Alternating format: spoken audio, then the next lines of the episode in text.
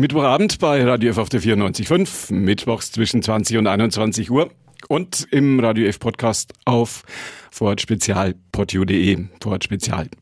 Studiogäste auf der 94.5 und heute wird's spannend. Der Nürnberger Staatsintendant Jens Daniel Herzog ist zu uns gekommen. Einen schönen guten Abend. Schön, dass Sie da sind. Einen schönen guten Abend, Herr Mosberger.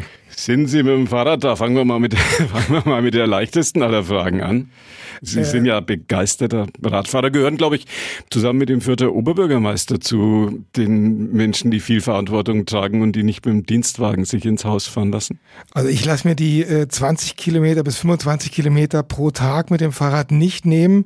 Ähm, in diesen, äh, wie, wie, Sie schon sagen, angespannten Zeiten ähm, ist das äh, die Möglichkeit, ein wenig nachzudenken, ein wenig abzuspannen ähm, kein Handy in der Hand zu haben. Und äh, also habe ich es mir nicht nehmen lassen, heute Abend mit dem Fahrrad zu Ihnen zu kommen. Und haben sicherlich ein bisschen drüber nachgedacht, ob ich mit der Baustelle gleich anfange oder ob wir erst über was anderes reden.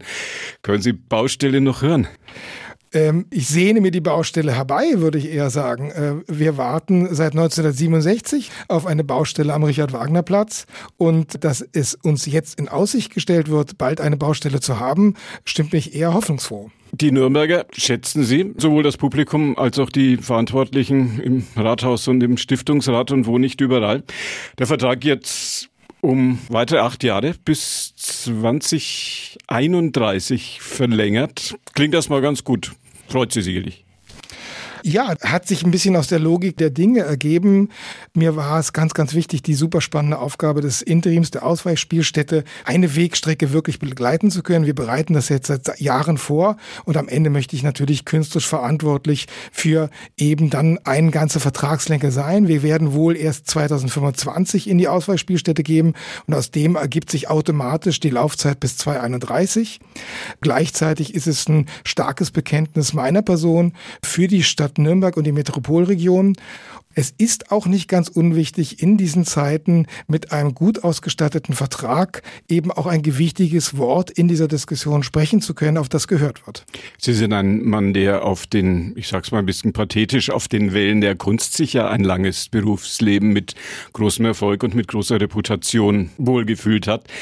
Ist das nicht nervig jetzt so? Sanierungsintendant, Brandschutz, Arbeitsschutz, all diese Dinge statt Kreativität statt Kunst, statt Gesang, statt Musik und Unterhaltung müssen sie durch. Ja, ich war mir schon 2016 eigentlich bewusst, dass das eine äh, sehr große Aufgabe sein wird. Äh, 2016 wurde mir ihr auch gesagt, Herr Herzog, äh, zu ihrem künstlerischen Auftrag, ähm, äh, das Musiktheater, äh, das Schauspiel, ähm, das Konzert und das Ballett weiterzubringen, gehört natürlich auch die Vorbereitung einer Ausweichspielstätte, eines Auszugs des Hauses und die Idee, eine Transformation ähm, des äh, Opernhauses, ein Transformationsprozess einzuleiten, ähm, eines Theaters aus dem 19. Jahrhundert ins 21. Jahrhundert zu führen, der habe ich mich immer gerne gestellt. Insofern gehören alle diese Aufgaben ähm, zu dem Spannendsten, was ich in meinem Berufsleben ähm, haben konnte, nämlich über die konkrete Theaterarbeit hinaus äh, Zukunft zu denken. Und zwar Zukunft für das Theater, für das Kulturleben einer Stadtgesellschaft und die großen Fragen zu beantworten, wie äh, kann denn eine Architektur aussehen, die äh, die Hürden und Hindernisse zwischen Kunst und Gesellschaft einebnet? Andere Intendanten freuen sich, wenn sie eine Oper inszenieren können. Sie können gleich den Bau eines ganzen Opernhauses, einer ganzen Interimsspielstätte mit inszenieren. Genau. genau. Was sagen Sie zur Idee, die in Nürnberg in der Stadtgesellschaft, wie man so schön auch immer wieder dazu sagt, ja auch immer wieder diskutiert wird, aber die in der öffentlichen Diskussion nach Ansicht vieler zu kurz kommt, dass man einfach so gnadenlos ein neues Opernhaus hätte bauen können, so hypermoderne Architektur. München zahlt, die Welt staunt und die Menschen kommen und sagen, wow, das ist Nürnberg ganz toll, ganz neu, ganz super. Also erstmal ist das immer eine verführerische Idee und alle Ideen sind ja sehr willkommen ähm, und vor allem sich mit allen Ideen äh, wirklich produktiv auseinanderzusetzen. Ähm, ich muss jetzt trotzdem kurz die Gegenfrage stellen. Äh, ein tolles neues Opernhaus, äh, über das die Welt staunt. Ähm, an welchem Platz und wo? Ja, irgendwo so. Hauptsache renommiertes Architekturbüro. In München wird es ein gläserner Sarg, wo, glaube ich, künftig Konzerte drin gespielt werden. In also Bilbao Idee, gibt das Museen. Genau. Wenn man ein Foto von Bilbao hat, ist da nicht genau. irgendeine alte Kirche drauf, sondern ähm, das Guggenheim. Irgendwo auf der grünen Wiese, ein Riesending. Mhm. Berlin bekommt jetzt, mhm. glaube ich, eine Scheune, die da auch hingestellt wird, wo die Welt jetzt schon drüber spricht. Das ist doch etwas, wo man auch mal sagen könnte, Mensch, das sollte man sich doch mal trauen können. Also ich bin immer ein wirklicher Verfechter, sogar Fan davon, von großen Visionen. Trotzdem wäre es immer schön, wenn man eine Vision auch, ähm, wenn die Aussicht ja, hat... sagen Sie, äh, wenn man das auch bezahlen könnte. Ja, nicht bezahlen könnte, wenn man es äh, wirklich umsetzen kann. Also geht man diesen Vorschlag mal durch, würde das bedeuten, dass der Richard Wagner-Platz aufgegeben wird? Ja. Wir sozusagen das Schauspiel, das ja dort weiter bestehen würde, allein stehen lassen und wir zwei große Häuser in der Metropolregion hätten, äh, dann würde würden wir, das muss man zumindest erstmal in die Diskussion einspeisen, dann hätten wir die Synergien, die in einem Mehrspartenhaus vom Ballett, Musiktheater und Schauspiel und Konzert entstehen, rein flächenmäßig, die würden wir dann aufgeben. Und diese äh, Synergieflächen sind äh, ungefähr 48 Prozent des gesamten Bauvorhabens, das wir haben. Und alle Zahlen, die wir äh, in den nächsten Jahren, ähm, die gespielt werden, werden abhängen davon, welche Flächenbedarfe wir brauchen, um gemäß der Arbeitsstättenverordnung, der Versammlungsstättenverordnung eben genehmigte Arbeitsflächen herzustellen. Äh, wenn diese Idee verfolgt werden hätte, müssen wir doppelt so viele Flächen haben, also auch einen doppelten Preis von was auch immer äh, haben. Darüber hinaus ist es aber immer als ein großes Stadtentwicklungsprojekt gedacht, nämlich im Herzen der Stadt eine Art Kulturareal zu finden zwischen Altstadt und Südstadt. Und dieses Zusammenspiel zwischen äh, Staatstheater, Szene, Südstadt, Altstadt, ein Kulturareal, wo Freizeit, Arbeit und Kultur zusammenkommen, der zentrale Gedanke. Und den so einfach aufzugeben, um für viel Geld einer Vision nachzuhängen, leuchtet mir nicht ganz so ein. Sie haben, glaube ich, Philosophie studiert, wie ich weiß. Ist das die normative Kraft des Faktischen, die Sie gerade auch nochmal aufgezählt haben? Nein, es ist erstmal ein gesunder Realitätssinn. Ähm, auch ein Philosophiestudium sollte ähm, nicht dazu helfen, die Realitäten zu verkennen. Ähm, äh, und natürlich gehören am Ende dazu auch Zahlen. Und im Moment der Weg, den wir gehen, ist eine Vision. Ist eine Vision, nämlich einen Impuls auch zu geben in der Stadt und es ein Projekt der Stadt werden zu lassen und nicht ein Projekt von ein paar Theaterverrückten, die eine bessere Arbeitsbedingung haben wollen. Ähm, dass dort Menschen gerne sind, sich dort aufhalten, äh, dort spielen, tanzen, feiern, essen, trinken äh, und ins Theater gehen. Ich weiß es nicht. Das ist doch eigentlich eine ganz schöne Vision mit Realitätssinn. Was lesen Sie derzeit, wenn Sie, wenn Sie als Mann, der an der Freien Universität in Berlin Philosophie studiert hat, bleibt man diesen Dingen ja ein Leben lang treu, wenn Sie sich jetzt mit Arbeitsschutz und all diesen Dingen beschäftigen müssen? Nur mal nebenbei gefragt. Ja, nach wie vor habe ich äh, eine, eine, Pflichtstunde äh, nachts. Ähm, ich gebe zu, dass dir manchmal da die Augen zugehen. Im Moment ähm, hat sich mein Interesse eher von der äh, philosophischen Lektüre eher hin zur historischen Lektüre äh, verändert. Äh, Im Moment lese ich die Geschichte des 19. Jahrhunderts von Jürgen Osterhammel, äh, sozusagen alles die Dinge, die dort präfiguriert worden sind für das 20. Jahrhundert und für unser äh, Jahrhundert und ein zweites sehr, sehr spannendes äh, Buch und zwar über den Wagnerismus von Alex Ross. Eine sehr spannende Geschichte sozusagen über die Anhänger, Fans Fans und verrückten Ideen, die im Nachfolge von Wagners Gesamtkunstwerk entstanden sind ähm, in den letzten 150 Jahren. Wer ist Ihr Lieblingsphilosoph? Mein Lieblingsphilosoph? Ja, gibt's das? Es ist der Philosoph, der mir die meisten Anstrengungen gekostet hat ähm, und das war Immanuel Kant. Haben Sie wahrscheinlich mit allen Philosophiestudenten der Republik gemeinsam oder weltweit ja. möglicherweise. Ja. Ist plausibilisiertes Nutzerbedarfsprogramm ein Wort aus dem Philosophieseminar? Nein, aber ich kann es besser aussprechen als Sie. ja, das, das, plausibilisierte Nutzerbedarfsprogramm oh. ist ähm, sozusagen die Pflichtlektüre. Ist es ist ein bisschen äh, die Bibel für all die ja. Dinge, die da kommen werden. Es gibt ja sehr, sehr viele Phasen für die Errichtung eines äh, Gebäudes äh, in einer Stadt und dazu gehört erst einmal, dass der Nutzer, und das sind wir, viele mhm. Theaterleute sind die Nutzer, überhaupt erstmal unsere Nutzerbedarfe, also das, was wir brauchen für jeden einzelnen Mitarbeiter und, äh, Mitarbeiterinnen und Mitarbeiter, welche Logistik wir in diesem Haus brauchen, unter dem Arbeitsschutzgesetz und Versammlungsstättenverordnung, welche Flächen wir brauchen, um Kunst zu produzieren, wie sich die Logistik, eine ganz einfache Geschichte, in diesem Theater gibt es keine Seitenbühne.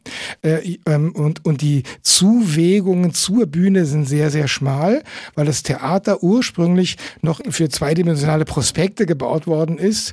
Äh, seit den 20er Jahren des letzten Jahrhunderts baut man dreidimensionale Bühnenbilder.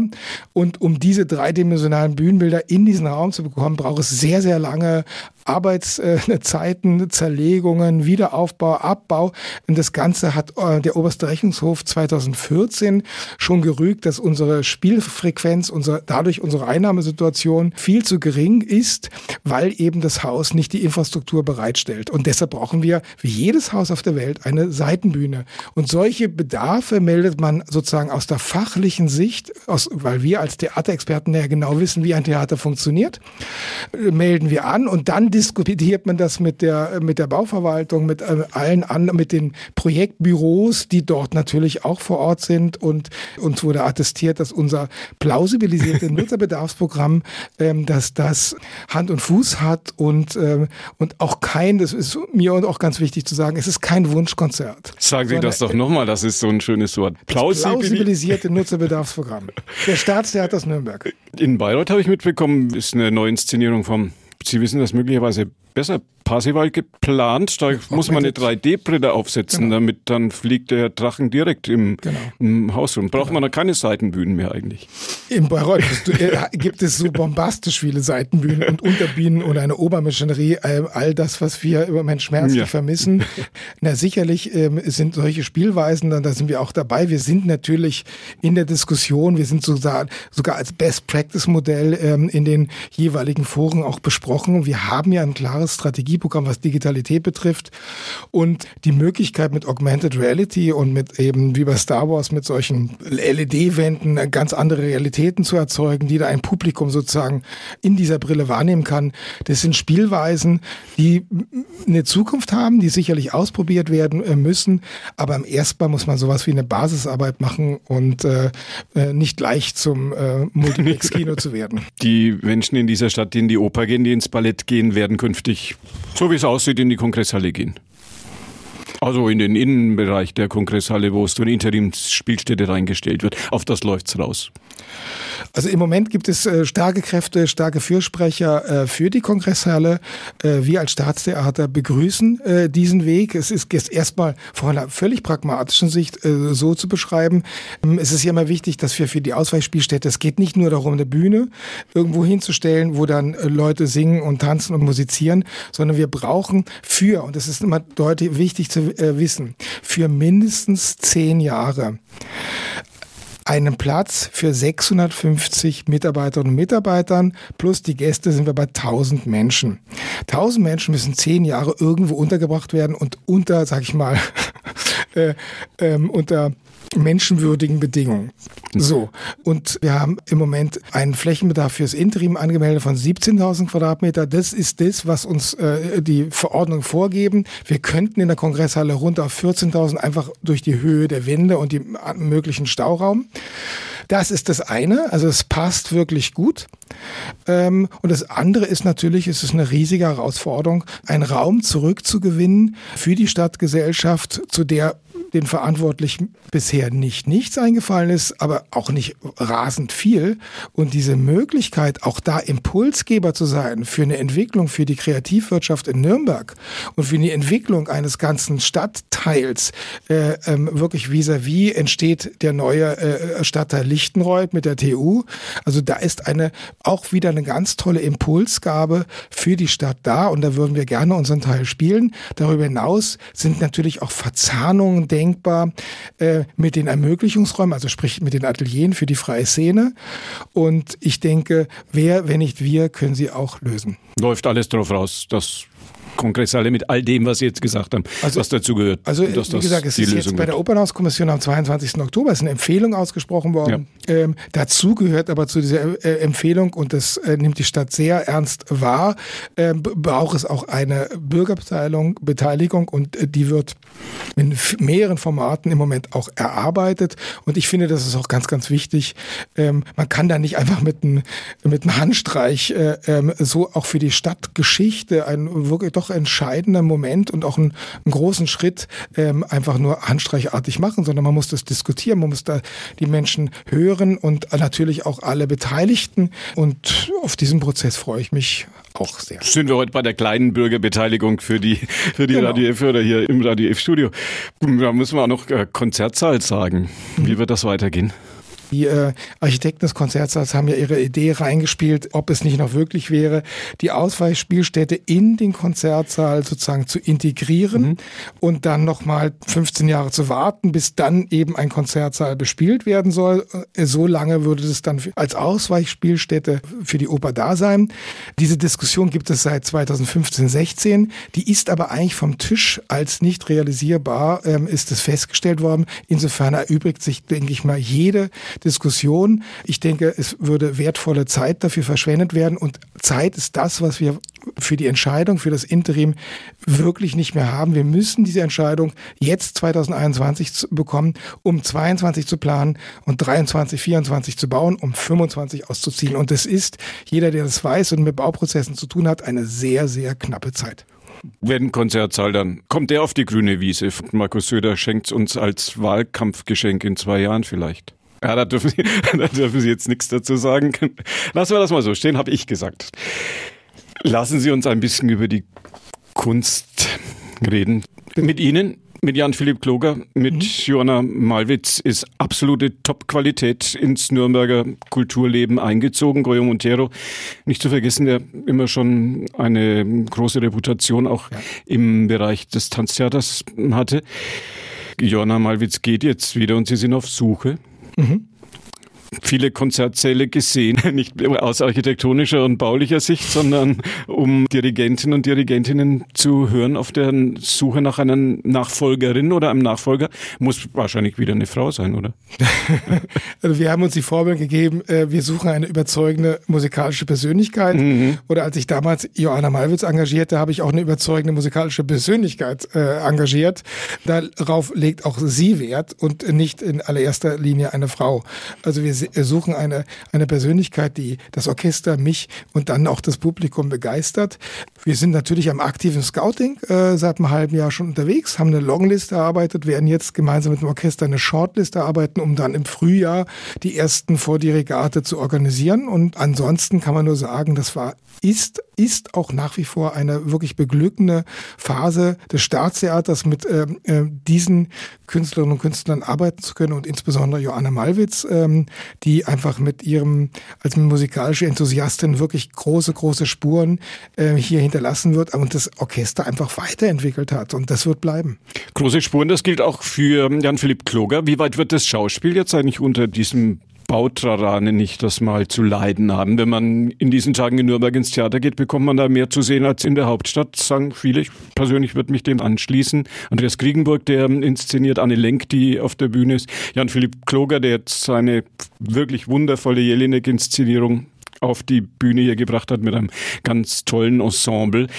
René Polisch nicht zu vergessen, der in einem der größten Häuser in Berlin künftig die Verantwortung übernehmen wird, der hier in Nürnberg inszeniert hat. Wird das so bleiben können, wenn das jetzt um das Wort Bautrara nochmal zu sagen, wenn das jetzt auf uns zukommt? Also das äh, Schauspiel wird dort bleiben, wo es ist. Ähm, es wird, wie man so schön sagt, autark gestellt. Das heißt, es wird Aufführung und ähm, äh, das Schauspiel wird weiter dort existieren, wo es jetzt existiert. Ähm, ob es in der ganz harten Phase sozusagen dieser Entstehung der Baustelle, ob es da auch Ausfalltage geben könnte für eine bestimmte Zeit, gibt noch keine Baustellenplanung. Aber natürlich brauchen Sie auch Probenräume. Weil die Probenräume sind im Moment in diesem Zwischenriegel zwischen Opernhaus und Schauspielhaus und alle eben, alle Mitarbeiter und Mitarbeiter brauchen ihre Arbeit von 7 Uhr morgens bis 24 Uhr abends eben auch an der Ausweichspielstätte, aber die, der Aufführungsort des Schauspiels als solcher, der bleibt bestehen. Puh, jetzt atmen wir einmal tief durch. Haben Sie den Grundkurs Diplomatie sich selber beigebracht? Ich, ich weiß gar nicht, ob ich so besonders diplomatisch war. Also wir stellen ja schon äh, ähm, und machen schon klare Setzungen und äh, formulieren unsere Bedarfe. Aber natürlich sind wir Theaterexperten, die von Theater was verstehen und wie Theater äh, fabriziert wird und hergestellt wird. Und das Wesen stellen wir natürlich den Verantwortlichen zur Verfügung. Gleichzeitig bleibt es für uns wichtig, dass das gesamte Vorhaben, das gesamte Bauvorhaben ein Projekt der Stadt ist ähm, und der Stadtgesellschaft. Ähm, und wir begleiten das mit unserem Wissen, unserem Können. Ich weiß nicht, ob das diplomatisch ist. Ähm, ich möchte einfach so viele Menschen wie möglich mitnehmen auf diesem Weg für die Kultur in Nürnberg, was ganz, ganz wichtig ist, gemacht zu haben. Ein passendes Schlusswort unserer heutigen Diskussion über Baustelle rauf und Baustelle runter und natürlich auch über die großen Leistungen und über das ganz wundervolle Programm am Richard-Wagner-Platz, das über diese Diskussion leider ein bisschen in den Hintergrund gerät. Wir haben jetzt am Schluss noch versucht, das auch ein bisschen anzusprechen. Jens Daniel Herzog war bei uns, der Nürnberger Staatsintendant. Schön, dass Sie hier waren. Herzlichen Dank. Das Gespräch können Sie nachhören. Wenn Sie es jetzt nicht ganz mitbekommen haben oder erst später dazugekommen sind, www.radiof.de Vorort Spezial oder auf unserer Podcast-Plattform podu.de. Ab 21 Uhr gibt's das und danach noch nicht nur morgen und übermorgen, sondern da steht's dann noch eine ganze Weile. Und das war die heutige Ausgabe von Vorort Spezial. Unsere Interviewsendung Günther Moosberger war Ihr Gastgeber bedankt sich bei Ihnen ganz herzlich fürs Touren, bei Jens Daniel Herzog. Nochmal ganz, ganz herzlich fürs Kommen. Und bei uns geht's jetzt, naja, na, jetzt doch zügig den 21 Uhr Nachrichten entgegen. In diesem Sinne, danke fürs Touren und noch einen schönen Abend bei Radio F auf der 94.5.